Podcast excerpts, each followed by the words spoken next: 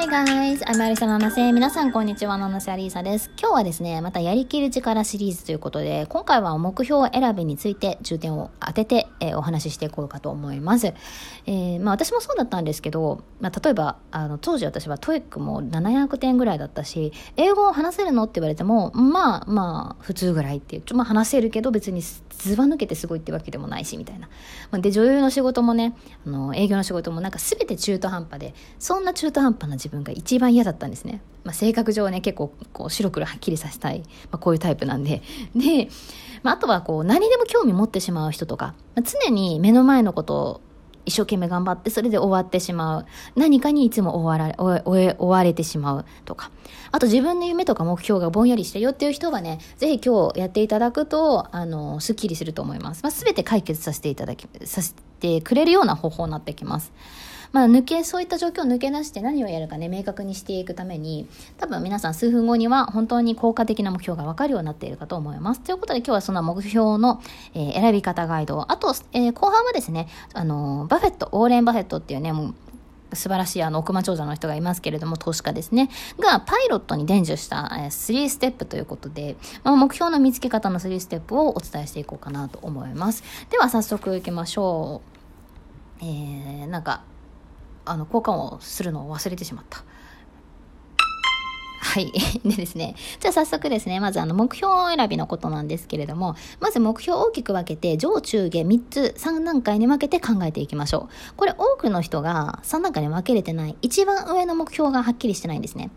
例えば、まあ、旅行もしたいし トーイック も取りたいし営業もやりたいしっていうバラバラだと困るんですよ。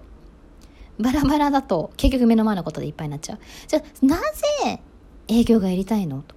なぜトイック取りたいのっていうところを突き止めてってください。一番上の目標がない人は。ある人はもうね、あのそのズバッと決めちゃっていいですよ。人生かけて達成したような大きな目標。例えば私の場合は当時はまあハリウッドで女優やりたいとか、あとまあ人の人生に影響をね与えたいよとか、自由な生活がしたいよっていうのがまあそういう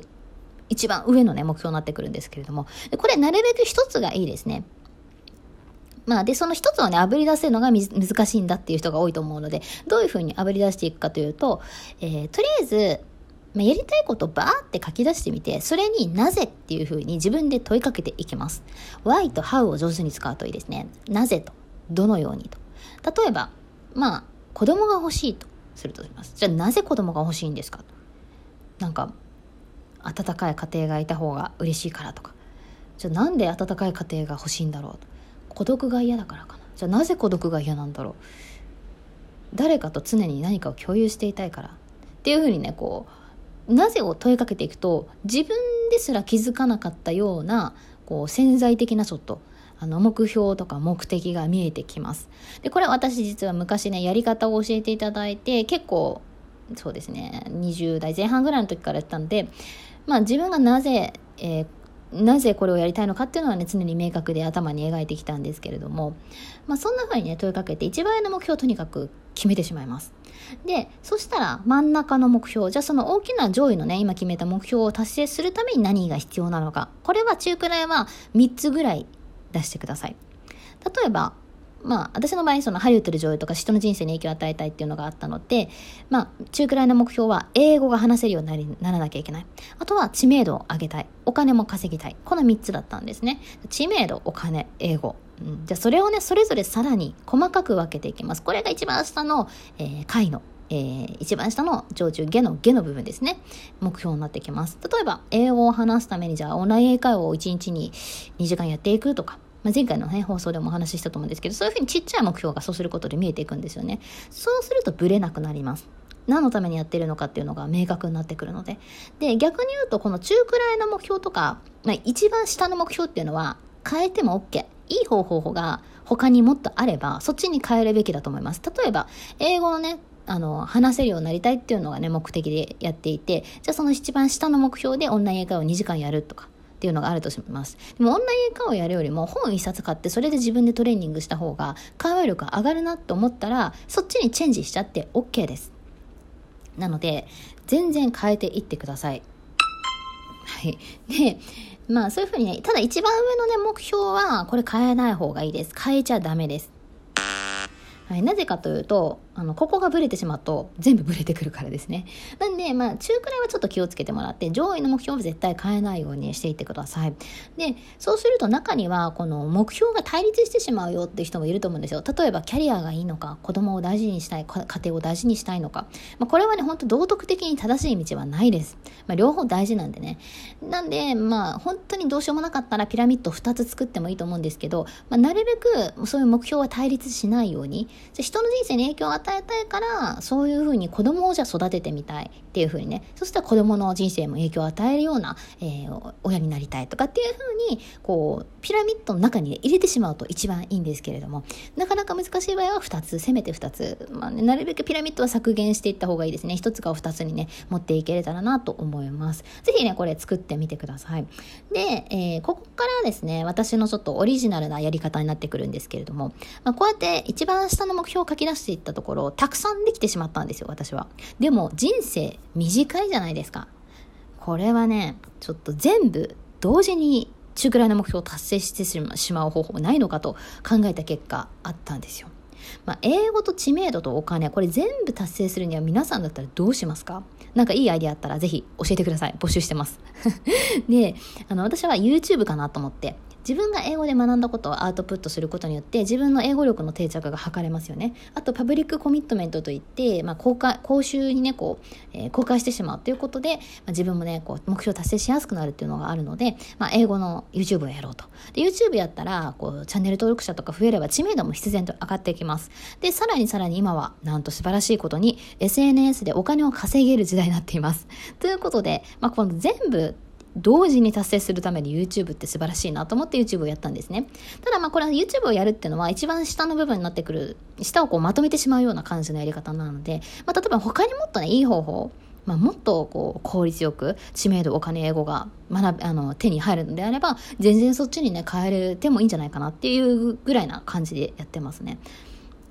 でまあ、そんな風にねちょっと全部同時に達成できる方法ないかっていうのを考えてみると、意外と考えるとね出てきたりしますので、よかったら皆さん試してみてください。で、まあ、結局その、まあ、YouTube やっていくうちに私なんかだとその一番上の目標、まあ、人の人生に影響を与えたいっていうのが、まあ、女優やらなくても YouTube でできるようになっていうことに気づいて、だから一番上の目標も達成しちゃいたいなっていう風に思ったので、最近はちょっとそういう人生にこうプラスになるようなもっと広い知識を、えー、提供していきたいなということということで、まあ、英語系からどちらかというと仕事とか勉強法、ハウトゥーですね、人生で役立つ知識を配信するというところにねフォーカスを当てるようになってきました。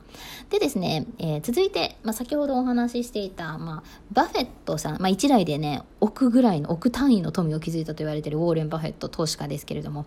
が、えー、ウォーレン・バフェットお抱えのパイロットにね伝授したことがあります。パイロットはねなぜこの仕事をしているのかって聞いたらちょっとこう曖昧だったんですって。でなんか目標ははっきりしてなかったので、じゃあ今からさんステップやってくださいとバフェットさん言いました。ひとつめ、皆さんもぜひ一緒にやってみてください。ひとつめがですね、仕事の目標をにじゅうごこ書く。にじゅうごこって結構きついです、多いです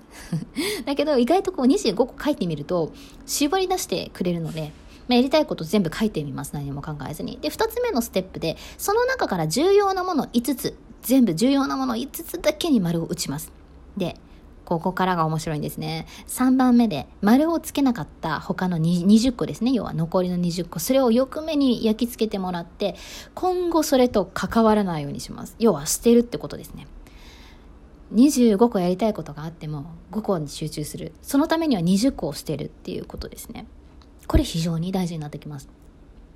まあ、なんか恋愛とかで考えると分かりやすいかもしれないですね。こうなんかじゅうにんとかごにんとかこう好きになっていくよりも、ひとりをね他の人たちとのこうねあの付き合う可能性を捨ててひとりをこう幸せにするみたいなのがね結婚制度になってきてると思うんですけど、まあちょっと違うかな、なんかそういう感じにね近いなと思うんですけど、もうそれぐらい本気でできるようになってくるので、まあ残りのもの、ちょっといいものを捨ててもう一番いいものに集中するっていうことが大事になってきますよね。でこの辺なんか自分にとって重要なものいつつがなかなかね絞り出せないよって人は、面白さと重要度をいちからじゅうで数値化してみて、それで判断しても OK です。そうするとね優先順位も見えてくるんじゃないかなと思います。で、まあ、このバフェットさんのやり方も大変素晴らしいとは思うんですけれども、このやり抜く力、えー、書いたアンジェラ・ダクワさんは、まあ、共通の目的にどれぐらい貢献するかっていうので考えた方がいいんじゃないかっていうのもね言ってるんですよね。だからこれ人によってね、このどっちかのやり方、まあ、どっちもやってみてもらってもいいんですけど、試してもらうといいんじゃないかなと思います。私もあのアンジェラさんと一緒のタイプで、